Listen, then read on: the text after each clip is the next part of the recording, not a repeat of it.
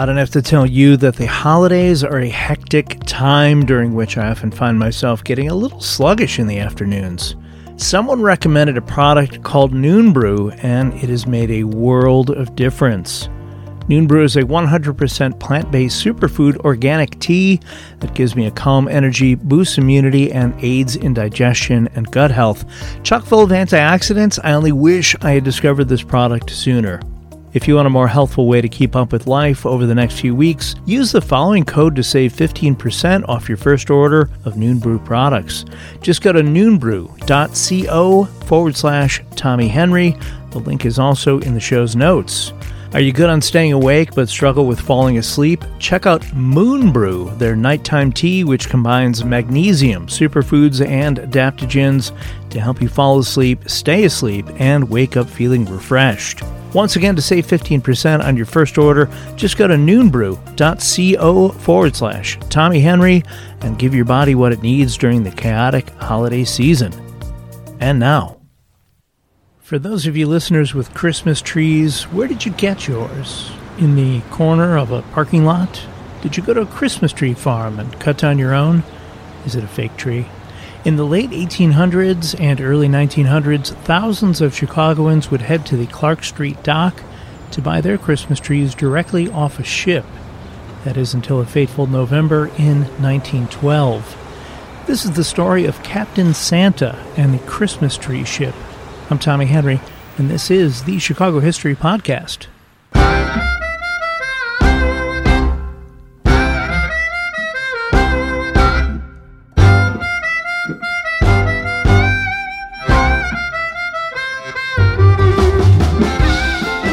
This episode's subject was suggested by listener Liz. Thanks, Liz.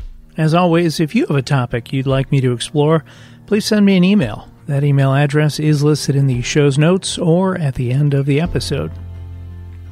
Before we get started, one account I read of the story behind today's episode includes the line What happened to the Christmas tree ship has been told many times and varies with the telling. For you, valued listeners, I want you to know I pour through many, many accounts of a story and try to get the facts wherever possible. According to the 1870 census records, Herman Schuenemann was born in 1865, one of six children growing up in a predominantly German community in a town then called Ahnapee, now known as Algoma in Wisconsin, close to the shores of Lake Michigan, about 220 miles north of downtown Chicago. His oldest brother, August, was born 12 years earlier in 1853. With the need for workers on ships in Lake Michigan, August was the first in the family to take up life on the waters. A little background on sailing and industry on Lake Michigan. In 1868, there were reportedly 1,800 sailing vessels on the lake. The most prevalent sail powered boat on Lake Michigan was the schooner, built to haul heavy loads and maneuverable enough to get in and out of shallow harbors. As there was high demand for building materials in growing cities such as Chicago, the principal cargo for most schooners on Lake Michigan at that time was lumber. Also in 1868, according to a blurb in the Buffalo Morning Express on Wednesday, August 19th, the three mast fore and aft rigged Rouse Simmons was to be launched that afternoon from the shipyard of Messrs. Allen, McClellan and Company, with an overall length of 127 feet, breadth of beam 27 feet 6 inches, and 8 foot 1 inch depth of hold, weighing about 220 tons. According to this article, the cost of the new vessel fully completed would be in the neighborhood of $17,000 with inflation, that's about $311,000, which, quite frankly, seems low. The Rouse Simmons owners were Royal B. Tousley, cool name, and Captain Alfred Ackerman of Kenosha, Wisconsin. The Simmons was designed for the lumber trade between Manistique in the Upper Peninsula of Michigan and Chicago. The Rouse Simmons was named after a well known Kenosha merchant who invested in the ship. Fun fact Rouse Simmons' brother, Zalman Simmons, started a company in Kenosha in the late 1800s that is still going today. the Simmons Bedding Company, makers of the Simmons mattress. By the late 1800s and early 1900s, the popular German tradition of decorating an evergreen tree to celebrate the holidays in the home was widely practiced, and with the growing German population in Chicago, demand for Christmas trees was high. To satisfy this demand, up to two dozen schooners would make late season runs from northern Michigan with thousands of Christmas trees destined for busy Chicago markets. While August was the first Schuenemann brother to take to the lakes and work to bring Christmas trees down to Chicago from northern Michigan as early as 1876, younger brother Herman was not far behind. By 1890, Herman Schuenemann was living in Chicago as a local merchant and lake captain, and in 1891 married a German born woman named Barbara Schindel. Their daughter Elsie was born in January of 1892, followed by twins Hazel and Pearl in October of 1898. The Schuenemanns were also members of a church that was known at that time as the German United Evangelical Lutheran St. Paul's Congregation at LaSalle and Ohio Street. Sadly, one month after the birth of the twins in 1898, tragedy struck when the S. Thal, captained by Herman Schuenemann's oldest brother August, sank in a storm off the shores of Glencoe, Illinois, while transporting a load of Christmas trees to Chicago. There were no survivors. Herman Schuenemann was determined to continue the tradition of transporting trees to Chicago.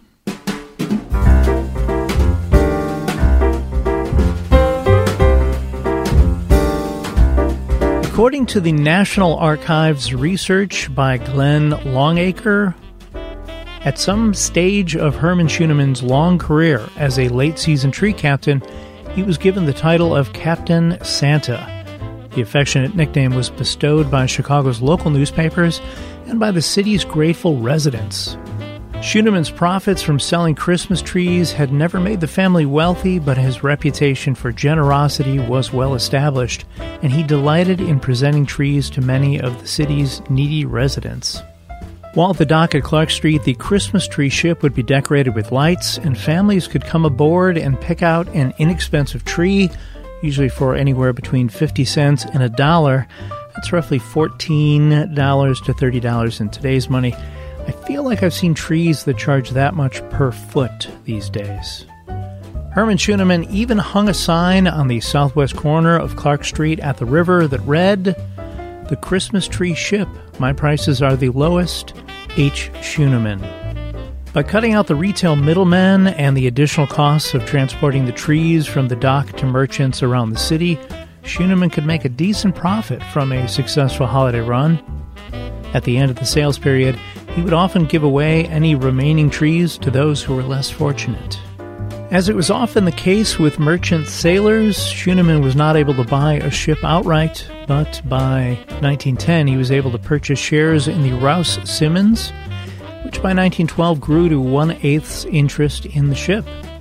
By 1912, the Rouse Simmons had been in operation for 44 years and was worked hard in those 44 years Many ships of that age were no longer in use, having been scrapped, but the owners were determined that the ship had a bit more life in her.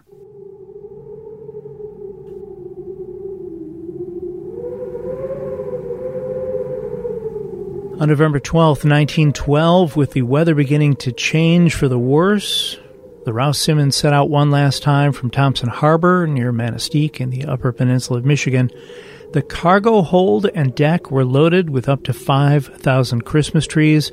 Some reports claim the trees were piled 8 feet high and that it looked like a floating forest.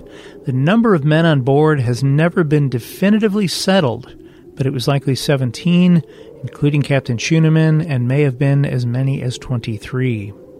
The next day, at approximately 2:50 p.m., Saturday, November 23, 1912, rescuers at the Kewaunee, Wisconsin life-saving station spotted an unknown ship with its flag flying at half-mast, signaling distress, according to source materials. Because the Kewaunee station was without its gas-powered lifeboat, staff there called the Two Rivers station, just south of them, The crew at Two Rivers launched their powered boat to the spot where they thought they'd intersect with the Christmas tree ship, but found nothing. The Rouse Simmons had vanished. Back in Chicago, Barbara Schuenemann and her three daughters were a little concerned when the Rouse Simmons did not arrive in the Chicago harbor on schedule, as it was not uncommon for a schooner to pull into a safe harbor to wait out a storm and then arrive at its destination days later. They remained optimistic. When more days passed without any word, the family began to accept their worst fears had become a reality and that Herman Schuenemann would not be coming home. The Schuenemann brothers, first August, then Herman, had been bringing trees to Chicago for more than 35 years when the Rouse Simmons was lost.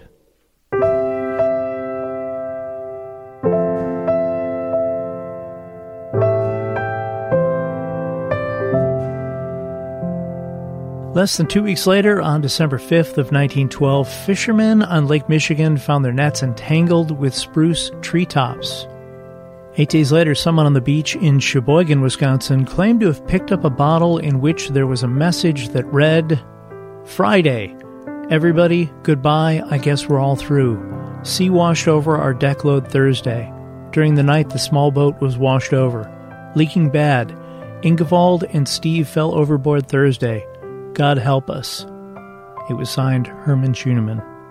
Steve Nelson and Ingevald Nylans, also a cool name, were both part of Schuenemann's crew. The authenticity of this letter was called into question as it was never shown to Schuenemann's widow to verify the handwriting, as the supposed finder demanded $500 for it. That's about $13,400 today. On December 11th, 1912, less than three weeks after her father went missing on Lake Michigan, it was reported in the Inter-Ocean newspaper in Chicago that eldest daughter Elsie Schuenemann, just 20 years old, stepped forward to say she would reimburse any debts incurred by the loss of the ship. She thanked everyone for their solicitations on her behalf, but asked for those concerned to forget her and her troubles and instead Look to the families of the crew that went down with the ship. Those families also lost their breadwinners. Quote, Look them up. They may be in need, she said. I'm all right. I can fight my way out some way. End quote. The article went on to note the losses were around $5,000, about $135,000 in today's money.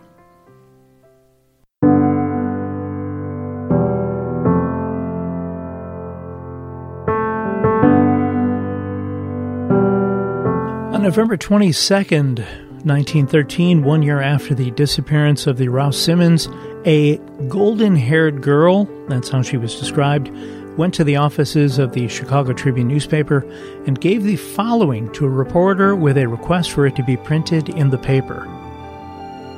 Uncertain is the life of those who go down to the sea in ships, of the many brave men who spend their lives on the sea there are some who sail away from port, never to be heard from by their dear ones. Such an one was our beloved husband and father, who, together with 14 men under his command, lost his life a year ago today when his ship, the Rouse Simmons, consisted of Christmas trees being brought to Chicago to bring Yuletide cheer to thousands of children. In a similar way, our husband and father spent his life in doing what he could to further the happiness of others. In reverence, honor, and love do we today pay tribute to his memory and to that of the brave men who met death with him. The golden haired girl told the reporter, quote, I'm Elsie Schuenemann, the eldest of the three children. We are taking up Father's work just where he left off. There will be another Christmas ship in Chicago this year. Mother is now up in northern Michigan, superintending the cutting of the Christmas trees. Referred to in the December 19th, 1913 story in the Leader Telegram newspaper out of Eau Claire, Wisconsin, as Mrs. Herman Schuenemann, the widowed Barbara Schuenemann rented the schooner Taylor and stocked it with Christmas trees she brought down from the north on freight cars.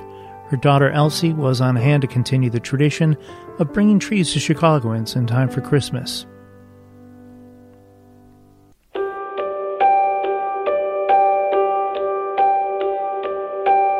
By the early 1920s, improvements to the railroad system and interstate highways became a more efficient alternative to moving trees by wooden sailing vessels, and the practice of bringing goods by boat became a thing of the past.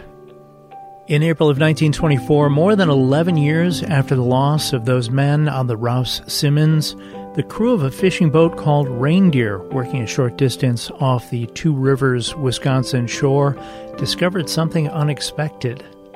After pulling up their fishing nets and dumping the net's contents, a billfold was found, one that belonged to Captain Santa, Herman Schuenemann.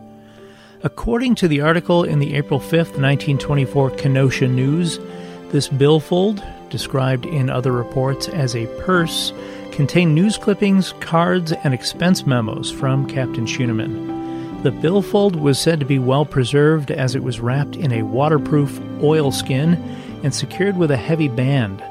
By the way, later reports refer to this as Schuenemann's wallet. It is more likely it was more of a satchel, like one Indiana Jones carries.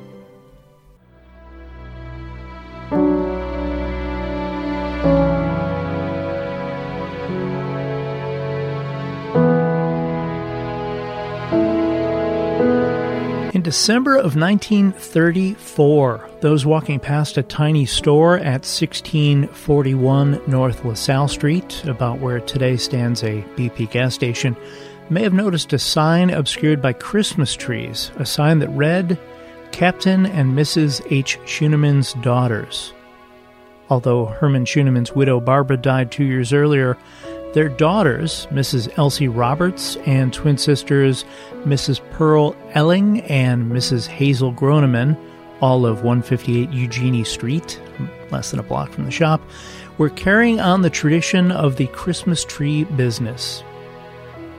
According to the article in the December 13, 1934 Chicago Tribune, Elsie and Pearl handled things at the shop, including making balsam wreaths, while Sister Hazel was a teacher at Graeme Stewart Elementary School. Fun fact Graeme Stewart School in the Uptown neighborhood remained a school until 2013 when it was closed due to low enrollment. It was converted into luxury apartments and is now referred to as Stewart School Lofts. Helping the women with customers was a man named Big Bill Sullivan, the only member of Captain Schuenemann's crew who was not aboard the ship during the trip to Chicago.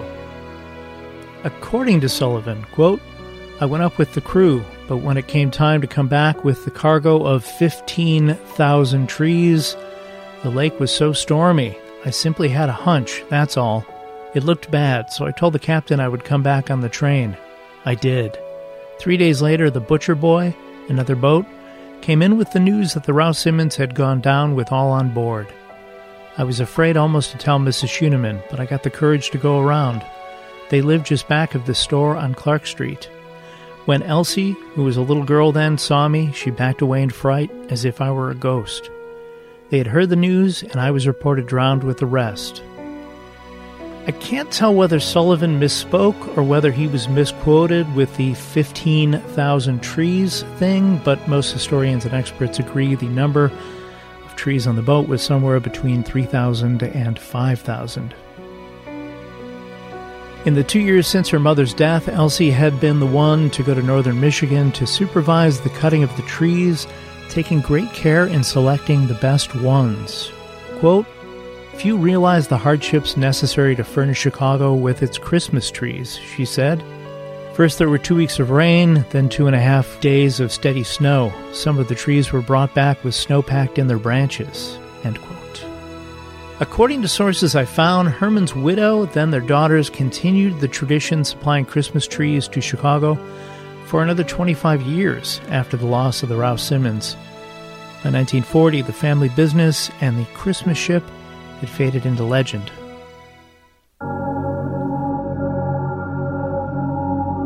Over the years, lore surrounding the disappearance of the Rouse Simmons grew larger, with some even claiming to have spotted the Rouse Simmons appearing on the lake on dark, foggy nights.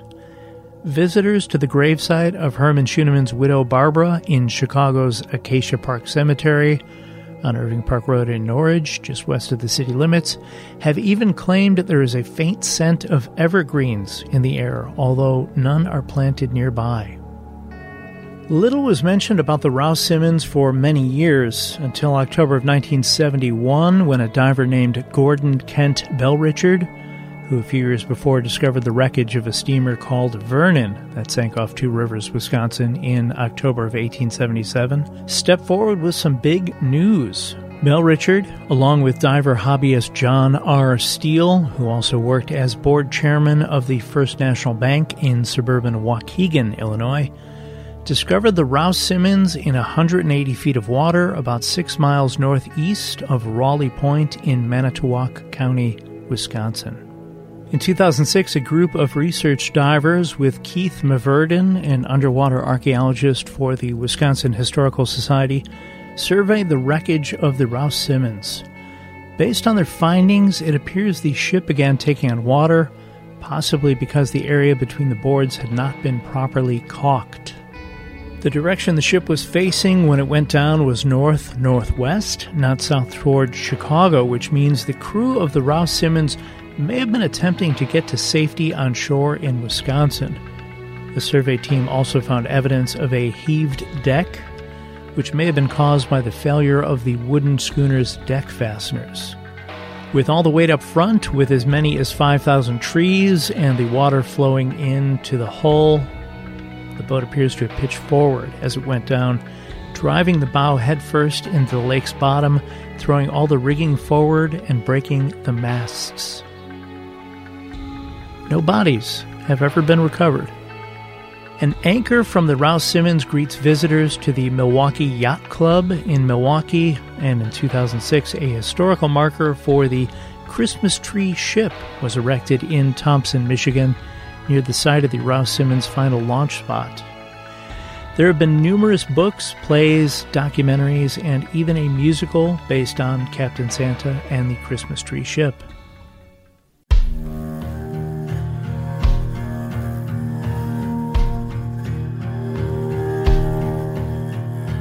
In late November of this year, the U.S. Coast Guard cutter Mackinac loaded approximately 1,200 Christmas trees as they readied to bring them to Chicago, which has become a tradition for the Coast Guard. Over the last 20 years, the cutter Mackinac and its predecessor of the same name have delivered more than 25,000 Christmas trees to deserving Chicago families. I can't help but think Herman Schuenemann, his wife Barbara, and their daughters Elsie, Hazel, and Pearl, and all their descendants would be proud the mission of Captain Santa lives on in 2020.